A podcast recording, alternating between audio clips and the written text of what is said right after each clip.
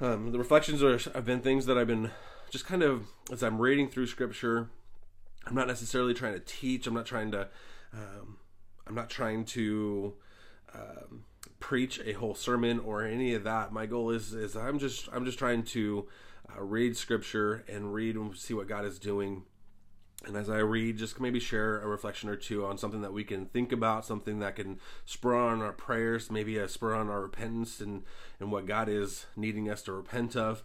Um, whatever that looks like, um, I just hope that it can be a blessing uh, to you as we continue. Um, as I finished a quick read through of Scripture um, last this last year, um, this one's going to be a little bit slower, and and and I've been reading through, uh, just starting again at the very beginning, and working through uh, from Genesis, and um, over the last week and a half as I started that, um, I find myself in in Genesis chapter thirty three today and it's where the the title talks about Jacob meets Esau, and it seems like a pretty simple go um, um, a simple story. But if you know the backstory of Jacob and Esau, you know that they are twin brothers. Um, they have a troubled past as siblings. Um, as his father, as their father Isaac uh, privied Esau in his relationship, and Rachel perfect Jacob's Jacob as a son. Um, it's weird to kind of I couldn't imagine playing favorites or having favorites as a father to kids and multiple kids. Um, but it seems like that's kind of how it went, especially with the older son and the dad. That just was like their pride, and um, but they these brothers have a really troubled past. That there's a lot of probably anger and hatred and um, because the, Jacob has done some pretty hard things to Esau in order to win his approval of his father and please his mom. Um, if you know the story, you know that uh, that a few years before chapter 33, a few chapters before, um, Jacob actually steals uh, the blessing from Esau, from his father, his dying father.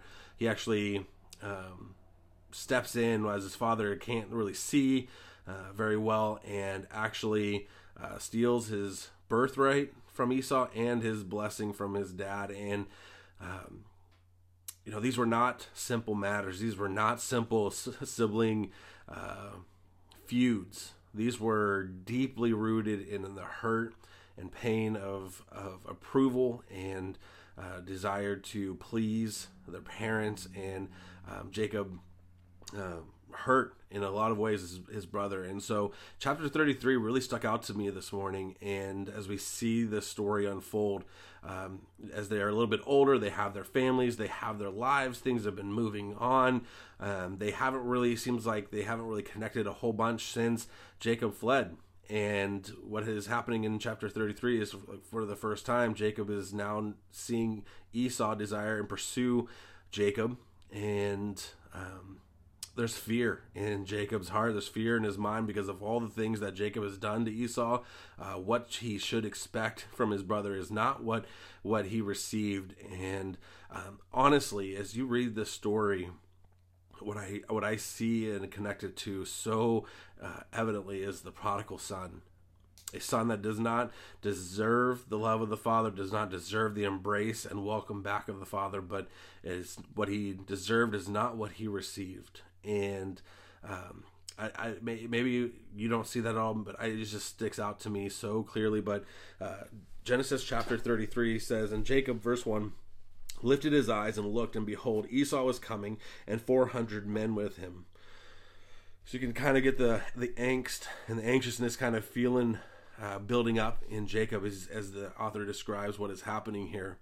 400 men along with him is that's an army. That's a that's a gonna actually do some damage if they desire to do some damage for them. And he says so he divided the children jacob among leah and rachel and the two female servants. And he put the servants with their children in front and then leah with her children and rachel and joseph last of all.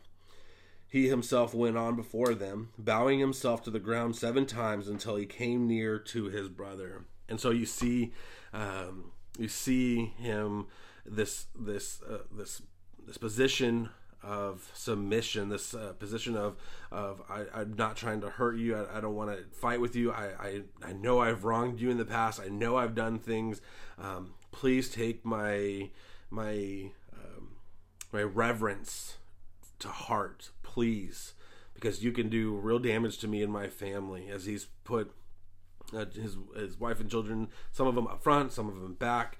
Um, you kind of get. I even see Jacob positioning his family in a way that is from least importance to most important to him, and and you see this this this submission that he is desiring from Esau to see him and not hurt him and his family.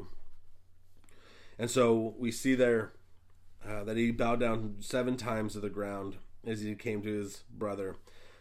And this is this is what stuck out to me. But Esau ran to meet him and embraced him and fell on his neck and kissed him and they wept. Like I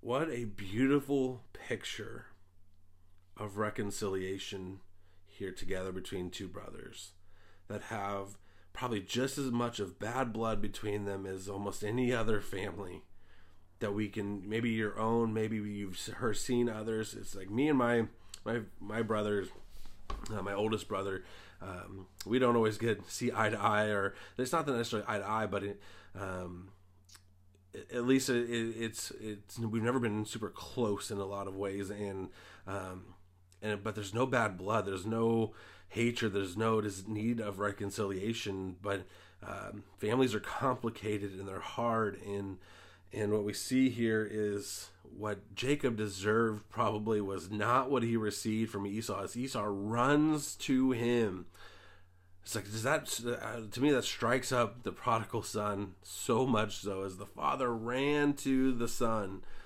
and embraced him and kissed him and just and just was glad he was home. It, it, Jacob's uh, mindset of what was going to happen was completely different than the grace and mercy that he found in his brother. And they ran and embraced and fell on his neck and kissed him and they wept together.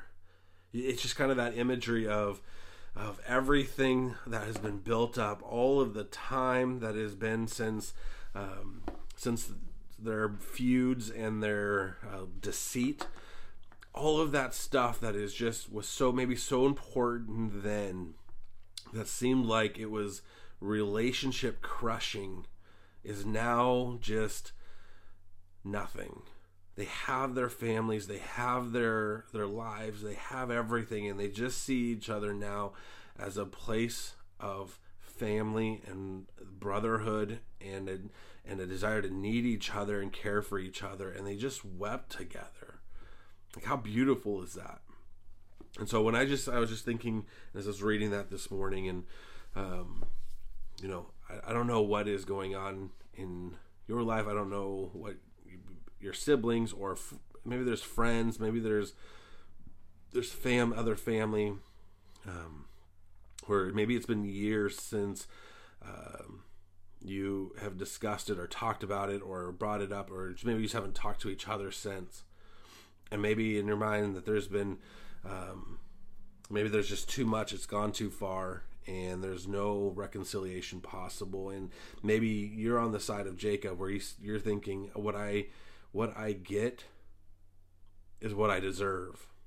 Um, and maybe we're missing an opportunity for God to work. Maybe we're missing for an opportunity for hearts to be changed and, and hearts to come back together. And so I just want to um, share. I, I don't know if you if you began talking to that person or going and went back to that person, if it would turn out like that. We don't know. I don't know that.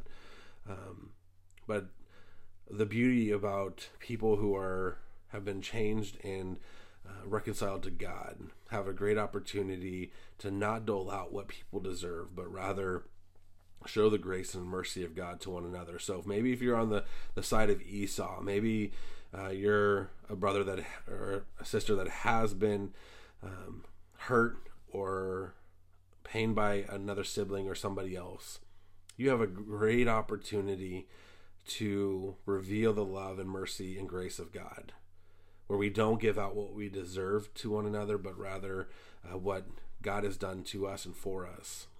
And that is his his grace and mercy to one another and forgiveness and how beautiful reconciliation can be. And so I, I don't know um, each and every person's relationship and where you're at, but my encouragement is to be praying about that and praying for God to work in that situation and see how God can and heal um, between one another.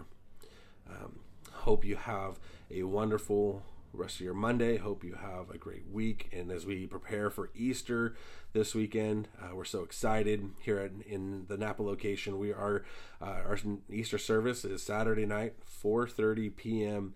And we are so excited um, to be able to celebrate the resurrection of Jesus Christ with you and your families. And so we want to encourage you please take a chance if you have the chance to invite a friend or family member this is a great opportunity um, for each and every person to hear the good news that jesus died but also resurrected from the dead and there is life and freedom found in him. And so um, we, we hope that you have a great week. We encourage you to spend time thinking about praying through walking through um, this final week uh, with Jesus and his life, and we will celebrate his resurrection on Saturday night.